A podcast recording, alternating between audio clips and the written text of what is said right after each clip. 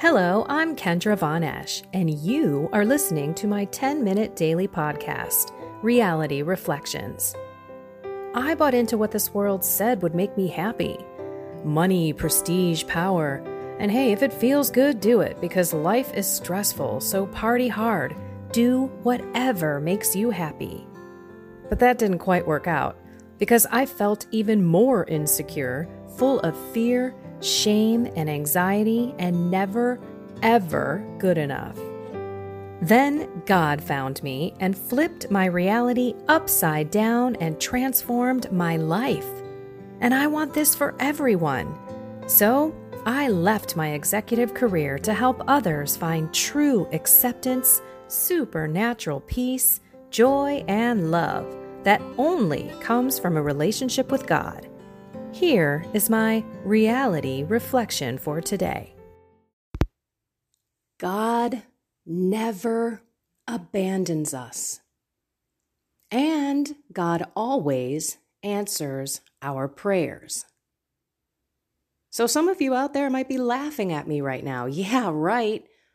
I've only been praying for this for 30 years. I think God abandoned me. He's not there or in the middle of your trials, you are desperate. You are calling out to the Lord and nothing is changing. You are in the trial and you're like, what is going on? Some of you may even have despair so badly that you walk away from God that you say, forget it, I'm done. I'm done. I'm going to remind you of a couple things. Remember the three P's. It's a process. And in that process, we have no clue what God is doing in us or in those around us. Number two, patience. Because we don't know God's ways, because we will never understand, we have to be patient. And patience is a virtue. Hello. and guess what? We have to practice virtues, they don't just come. We have to cast out and renounce the spirit of anger and resentment and impatience and pride, because guess what? Patience is linked to pride. We think we should have the answers and we should have our prayers be unfolding right in front of our eyes right now. But God has a reason why He's not answering those. And I'll get to the answering prayers part in a moment. Let's get to the third P persistence. We cannot give up. What alternative do you have if you give up on God? You have eternal damnation. That's a really bad alternative. I don't know about you, but I would rather struggle in my faith and have a half of a half of a half of a mustard seed and grab onto that little thing that you probably can't even touch or grab onto because it's so small. But I would rather pray for my faith to be increased, which is, by the way, something we should pray for every single day. Because just like the apostles and the disciples who went out to share the beautiful truth of Jesus and his salvation, I'm sure they got persecuted. They were getting, you know, let's look at it, right? They were getting martyred, they were getting killed. Talk about needing more faith every single day.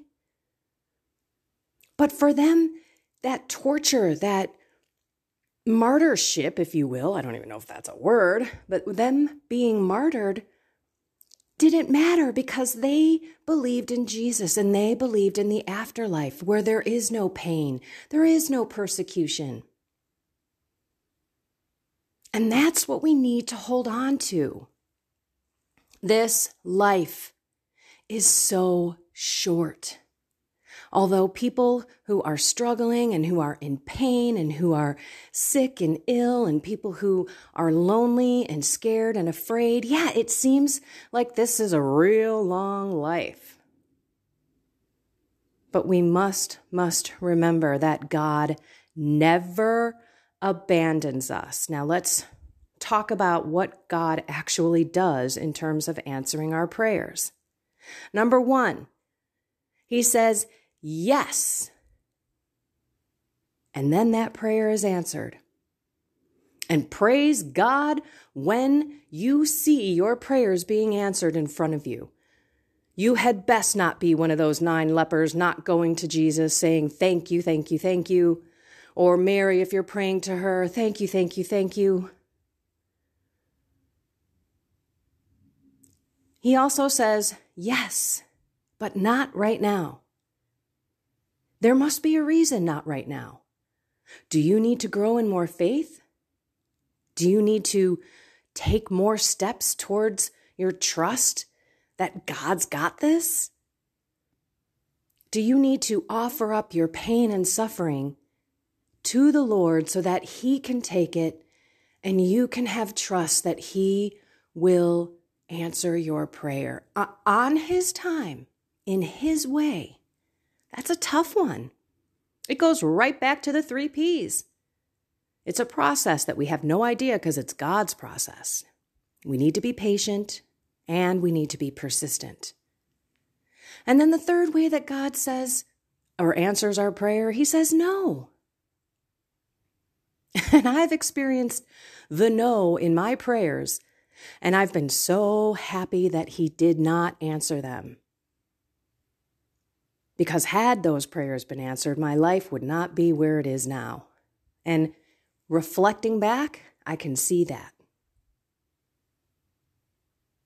So, whatever situation you are in, if you feel that God has skipped out on you and abandoned you, that is a complete lie. Do not believe it. And you know what? Don't believe me. Believe the Word of God. James 1 2 through 4. Consider it pure joy, my brothers, when you are involved in various trials, because you know that the testing of your faith produces endurance. But you must let endurance have its full effect, so that you may be mature and complete, lacking nothing. 1 Peter 1 6 through 7, wherein ye greatly rejoice, though now for a season, if need be, Ye are in heaviness through manifold temptations, that trial of your faith being much more precious than of gold that perish, though it be tried with fire, might be found unto praise and honor and glory at the appearing of Jesus Christ. Romans 5 3 through 5. And not only that, but we also rejoice in our afflictions, because we know that affliction produces endurance Endurance produces proven character, and proven character produces hope. This hope will not disappoint us because God's love has been poured out in our hearts through the Holy Spirit who was given to us. Philippians 2:13 For it is God who is working in you enabling you both to desire and to work out his good purpose. Isaiah 49:15 through 16. Can a woman forget her sucking, sucking child, that she should not have compassion on the son of her womb? Yea, that may forget, yet I will not forget thee. Behold, I have graven thee upon the palms of my hands. Thy walls are continually before me. Psalm 27:10 Though my father and my mother abandon me, the Lord gathers me up. That's huge, especially if you've had problems with your mother and father. The Lord gathers you up. Psalm 9, 10 through 11. Those who know your name will trust you, for you have not forsaken those who seek you, Lord. Sing praises to the Lord who dwells in Zion. Declare his mighty deeds among the peoples. Joshua 1 9. I've commanded you, haven't I? Be strong and courageous. Don't be fearful or discouraged because the Lord your God is with you wherever you go. Hebrews 13, 5 through 6. Keep your lives free from the love of money and be satisfied with what you have. God has said, I will never leave you. I will never run away from you. So we can feel sure and say, The Lord is my helper. I will not be afraid. People can do nothing to me. Psalm 37 28 Indeed, the Lord loves justice, and he will not abandon his godly ones. They are kept safe forever, but the lawless will be chased away, and the descendants of the wicked will be cut off. That's a pretty big deal because here you are in the moment of abandonment, thinking God left you. But if you go ahead and walk away from him, you will be like the lawless, chased away, and the wicked would be cut off. And we don't want that. We don't want that. No matter what, we've got to keep seeking the Lord. Seek first the kingdom, and everything else will be given to you. Let's take a look at the readings today because they're kind of in your face. I would get there, sorry, I pushed another button. I'm going to go to the gospel. Well, you know, let's go to Esther. I mean, come on, this woman, talk about, whoa. let's do um, Queen Esther sees with mortal anguish, had recourse to the Lord. She lay prostrate on the ground, together with her handmaids, from morning until evening, and said, God of Abraham, God of Isaac, God of Jacob, blessed are you, help me, who am alone and have no help but you. For I am taking my life in my hand. As a child, I used to hear from the books of my forefathers that you, O Lord, always free those who are pleasing to you. Now help me, who am alone and have no one but you, O Lord my God. And now come help me, an orphan, put in my mouth persuasive words in the presence of the lion, and turn his heart to hatred for, the, for our enemy so that he and those who are in league with him may perish. Save us from the hand of our enemies, turn our mourning into gladness, and our sorrows into wholeness. The responsorial psalm today Lord, on the day I called for help, you answered me. And then the verse before the gospel. This, this, if you listen to anything that I have said today, is what I want you all to walk away from. If you're in that despairing moment and you think that God has abandoned you, you need a clean heart. So here we go. A clean heart create for me, O God. Give me back the joy of your salvation. Give me back the joy of your salvation. Clean my heart. Get this evil out. Get all these lies that have been beaten into me that I'm not loved, that God abandoned me, that He doesn't care, that He's not answering my prayers, that you're given up because it's just you. See, God isn't nice and sweet and kind, He's completely ignored you. So go do something else. Well, honestly, I go back to my first comment what else are you going to do?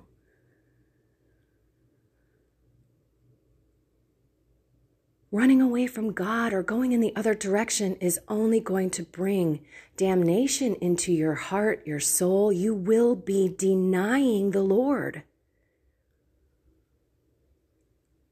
And I think that's worse. If you believe in, in God and you believe in Jesus as our Savior and you believe in all the promises that Jesus has given us for when we leave this earth, then you should be okay with every circumstance, trusting that God's got a plan and doing your best to offer up all of your suffering to Him. It's hard. I know I'm speaking a lot of words here, and some of you may be in like ridiculous despair, totally sick and ill, in so much pain, thinking, yeah, Kendra, easier said than done. And darn it, it is. But you cannot give up, you cannot walk away. What you need is to remind your heart. You need Jesus to change your heart. And I've said this before. My whole ministry can be summed up in Jesus is the answer to everything. So if you aren't running to Jesus, not running to him in prayer, not crying out to him, not having these direct conversations with him, to have Him change your heart, to have Him heal you, to answer your prayers, to be persistent, right? And to be patient, then we've honestly, we haven't finished the race. We haven't done what we should. And I don't know about you, but it is not worth my soul. I would rather struggle with my faith and have a real come to Jesus kind of conversation than just give up and not talk to Him at all about it. And that's what some people do. Is that you? Have you sat with Jesus on your heart and said, Lord, what are you doing? I've been reading Job. It's part of this Bible in a year thing. And it's very interesting because Father Mike, who reads it, says, We're not going to get the answer why, we're going to get the answer who. So, Job, who is the most faithful servant to the Lord, has everything happen to him. Everything. Guess what? That was a conversation with Satan and God. Satan said, Hey, your Job guy only is faithful to you because you haven't allowed trials and tribulations in his life. And God said, He's like, let me at him, right? Satan said, let me at him. And God said, okay, but you don't touch a hair on his head. So what did he do? He took everything from him his family, his kids, his, his oxen, and all of his animals, and his farm, and everything. And yet Job still had faith and still worshiped God. I will end with that. Satan is the, the only thing he does, the only thing he does is try to take us away from our relationship with God. And if you are feeling abandoned, that is not God. And I just read you a ton of scripture verses, and you can go on that wonderful interweb and find them yourself. This one had 40 of God's love, and He never abandons us. So those are lies from the evil one who wants you to turn your back on God. You're smarter than that, right? Come on. It's the oldest trick in the book, yet how many of us fall for it? Lastly, the gospel. Jesus said to his disciples, Ask, and it will be given to you. Seek, and you will find. Knock, and the door will be opened to you. For everyone who asks receives, and the one who seeks finds, and to the one who knocks the door will be opened. Which one of you would hand his son a stone when he asks for a loaf of bread, or a snake when he asks for a fish?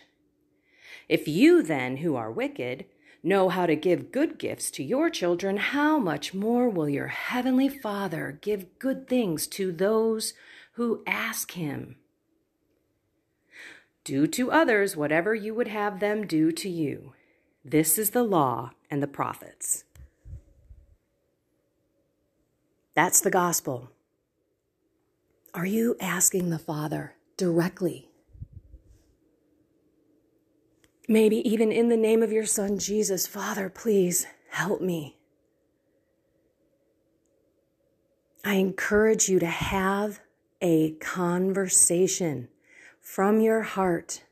Cry, yell, scream, be real. Why? Because God knows what you're feeling anyway, and He wants you to come to Him.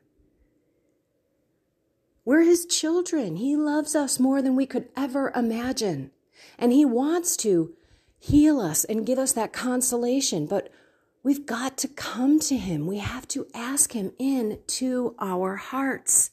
A clean heart create for me. Oh God, give me back the joy of your salvation. When the joy of his salvation, the joy of Jesus Christ, the joy of his suffering and death and resurrection hit my heart when I believed it with every fiber of my being, that was a game changer.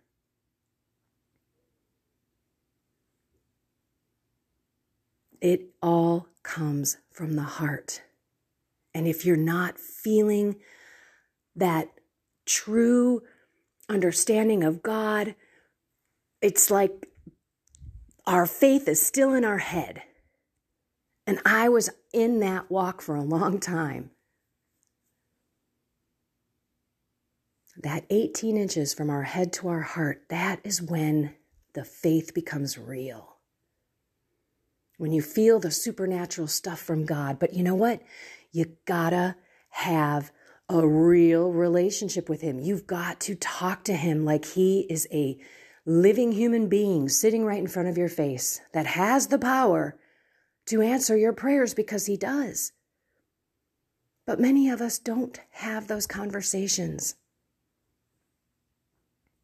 Or we think by praying and reciting the rosary or the chaplet or other things are what equals a relationship with God. And it is not that. God needs to be your best friend. God needs to be the one that you run to when you're in, in joy and love and excitement and zeal with thanks and praise. And God needs to be there when you're just blah during the day and you want the Lord to put some peace and joy in your heart so you could go be love. It's really all about us crying out to him, just like Jesus. Jesus did the same thing. My, my God, my God, why have you forsaken me? Okay, there's a big old story about that. Maybe I'll share it with you. But that whole line actually goes back to the Old Testament. It's part of this big, I think it's all in the Psalms. I'll share that with you. But I mean, Jesus really wasn't saying, God, why are you abandoning me? Because he knows what is happening. But he meant it to prove to the Jewish community, yeah, I'm the one. Because if you continue, I think it's in the Psalms. I'll find that out for you. It's all about Jesus and the Messiah. And he is fulfilling that prophecy on the cross. He's not saying, God, why have you abandoned me? He's not. And I'll leave you with one thing. When we die, when we depart this earth, and we're still hanging on to that half of a half of a half of a mustard seed of faith, that's all we need. But don't you let that go. You get on that horn right to God.